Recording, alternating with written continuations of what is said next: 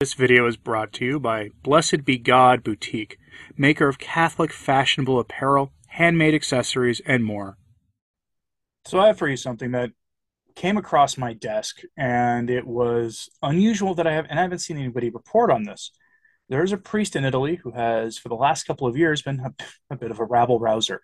He's been a thorn in the side of the now gone Italian government.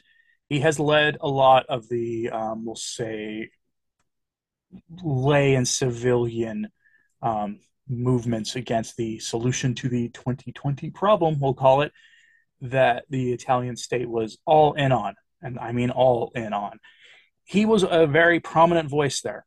So he's a bit of a rabble rouser. I like him. Just knowing that much about him is that I know. Well, over at uh, Marco Tosatti's website, he's an Italian journalist, an independent Italian journalist. Over at his website, Stilum Curiae, he published a letter written by this priest to Francis, asking him some really hard hitting questions, including whether he is a um, what we call around here a stone cutter. Don't know what that is. Can't figure out what a stone cutter is, ask in the comments. I or someone else will let you know. He asks him a whole bunch of hard hitting questions, and he demands that he resign. This is an Italian priest, and he signed his name to this. Now, if you don't know, the uh, Francis, presumably as pontiff, is not only the patriarch of the West and the supreme pontiff and the vicar of Christ, he's also the bishop of Rome. It's like the head of the Italian bishops' conference, meaning this priest basically just uh, told his boss, who can immediately f- fire him, reduce him to the lay state if he so wishes, to resign. And he did so publicly.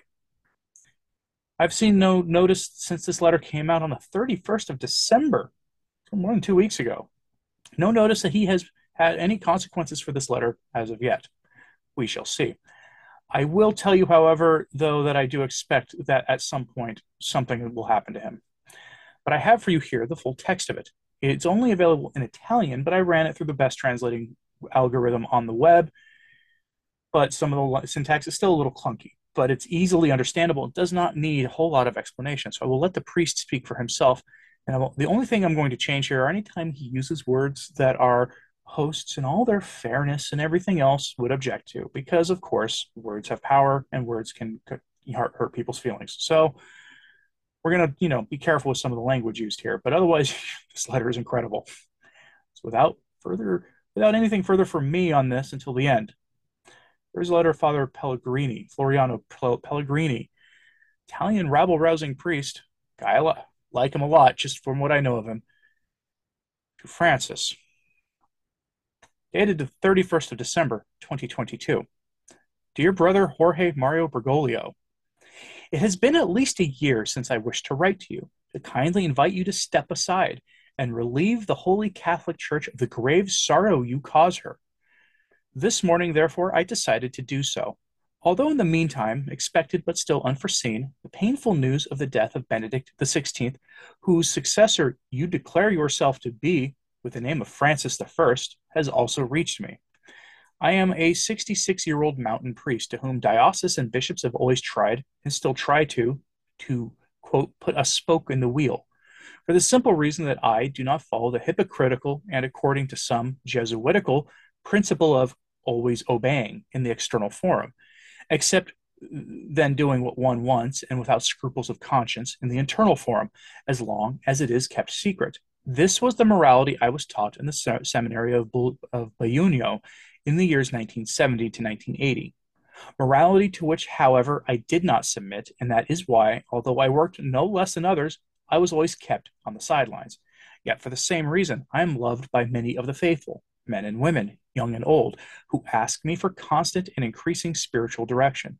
I became the repository of confidences, and not only of venerable priests, and I was the privileged one, still a seminarian, to whom Cardinal Albino Luciani, recently beatified, addressed one of his last letters before entering conclave Harmony of Souls. I am sorry to hear from the media of your health difficulties and to see from the same that they are becoming more pronounced, forcing you into a wheelchair.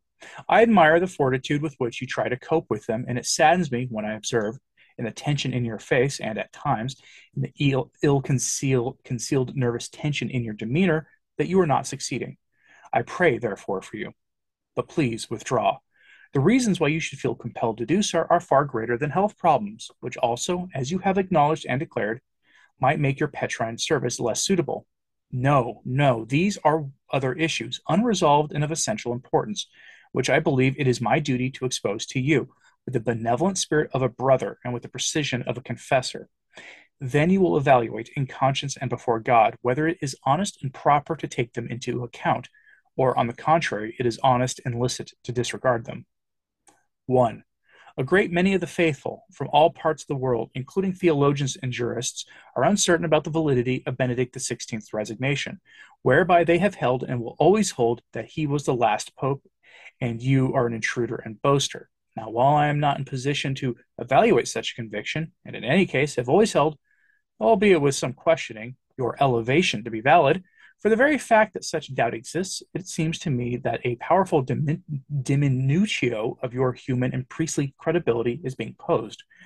You can pretend that you do not know that there are such questions, propagated continuously and in major languages by various books and countless articles about the validity of your elevation. But does it make sense? Two, to compound the above doubt, based on the highlighting of the substantive inconsistencies noted in Benedict XVI's Declaratio of February 11th, 2013, in particular noting that he was renouncing yes ad ministeria but not the munus, was then added in 2015 by the biography of Cardinal Godfried Danneels when he himself authorized.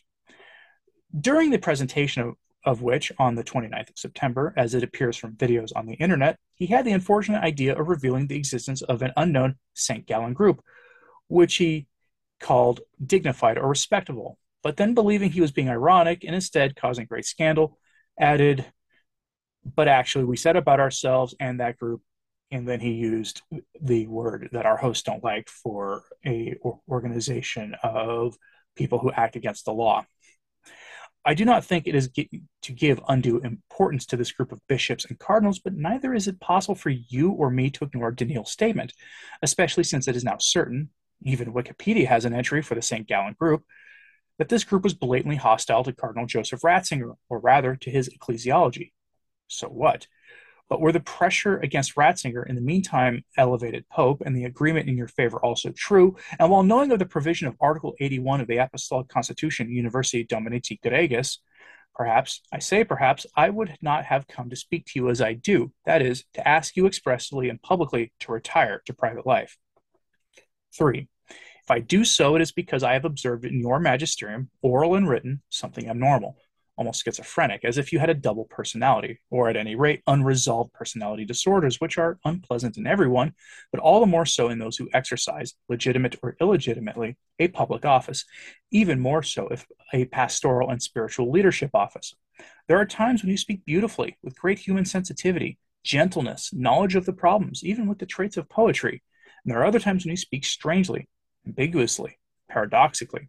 Oh, that you are worth little as a teacher of faith, that much is evident. Sometimes you don't even seem to have faith, and it seems that you are only interested in the earthly horizon, so that almost disguising yourself behind the role you exercise, you make quotations from Christ, from the saints, from Holy Scripture. But you seem to feel estranged in all that.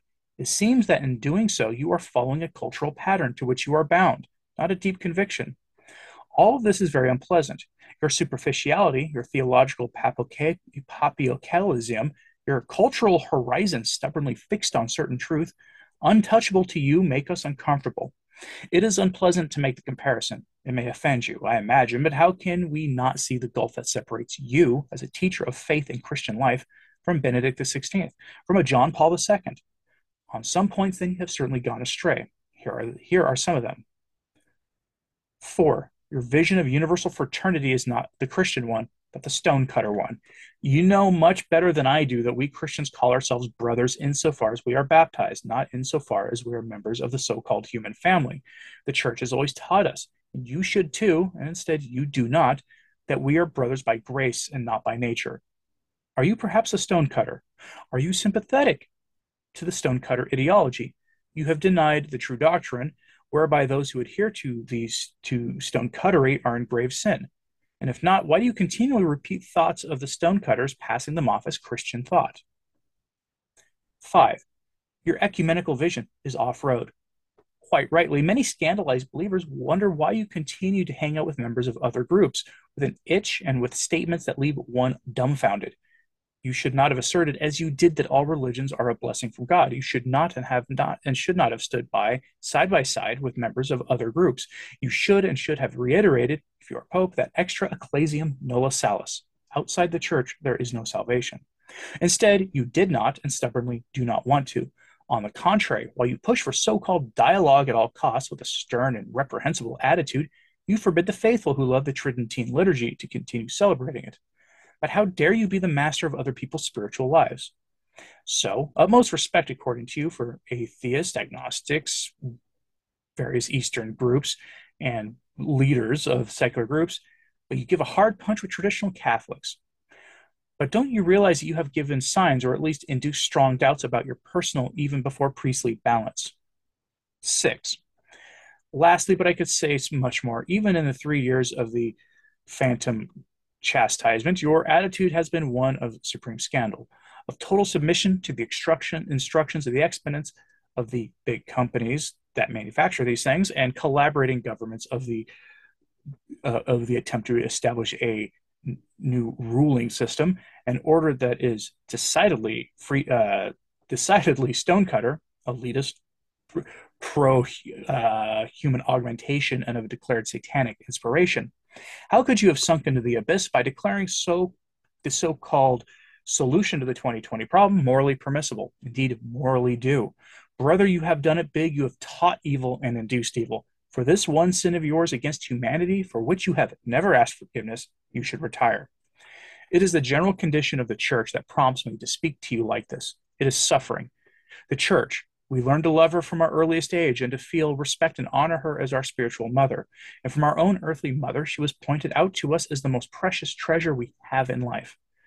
As in the open tabernacle, and at one with the closed tabernacle present in the churches, as the bloody Christ, dead and risen, living in time, his mystical body, the life of souls. Oh, the church from whom we have desired all good, and in whose service we have made ourselves available. O the church, epiphany in the time of the eternal, New Jerusalem, toward which our steps joyfully hasten. Yet the church suffers. Remember the day you said yes to God in the priesthood, and the day you repeated and brought to the sacramental fullness that yes in the episcopate? So renew those yeses, either by weeping bitterly like Peter over your betrayals and changing your life, or by retiring to private life and calling for a new conclave. The present and future of each of us is in the hands of God, who is, as the saintly Father Leopold Mandić used to repeat, doctor in medicine. We therefore entrust ourselves to him in a spirit of filial, trusting, total abandonment. I'm not asking you to listen to me, but to listen to what in your conscience may suggest to you, if you will read them. These fraternal, frank, and priestly words of mine. Cordially, Father Frank Floriano Pellegrini. Father Pellegrini is a priest of Italy, He's been thorn in the side of the bishops for some time there. And I can't imagine this goes without being this goes unpunished. He is only four years from retirement.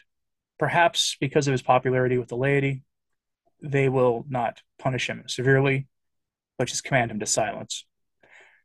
There are some priests that if you if you that come to mind here in the United States who spoke too forcefully against the system and against the modernist problem in the church in America and the in the hierarchy broadly and have been silenced by their bishops, largely because of many decades of service. And so they just silence them from teaching, speaking publicly again. I expect we will get news that this has happened to Father Floriano Pellegrini. Whether he chooses to submit to that when it happens will be up to him. And that remains to be seen, of course. Do you agree with his letter? Francis should resign. I'm sure most of you agree with that, but about the the charges he levels against him. Uh, against you know the charges of, of him holding to the stonecutter ideology to teaching their ideas to his evil alliances with the powers of the world especially in the last three years when everything just became so clear for people that there really is true evil in the world and it occupies positions of power over us. Let me know if you agree with him. Like and subscribe if you haven't. It does help as does sharing this on social media. That helps too as always, pray for the church. I'm Anthony Stine. Ave Maria.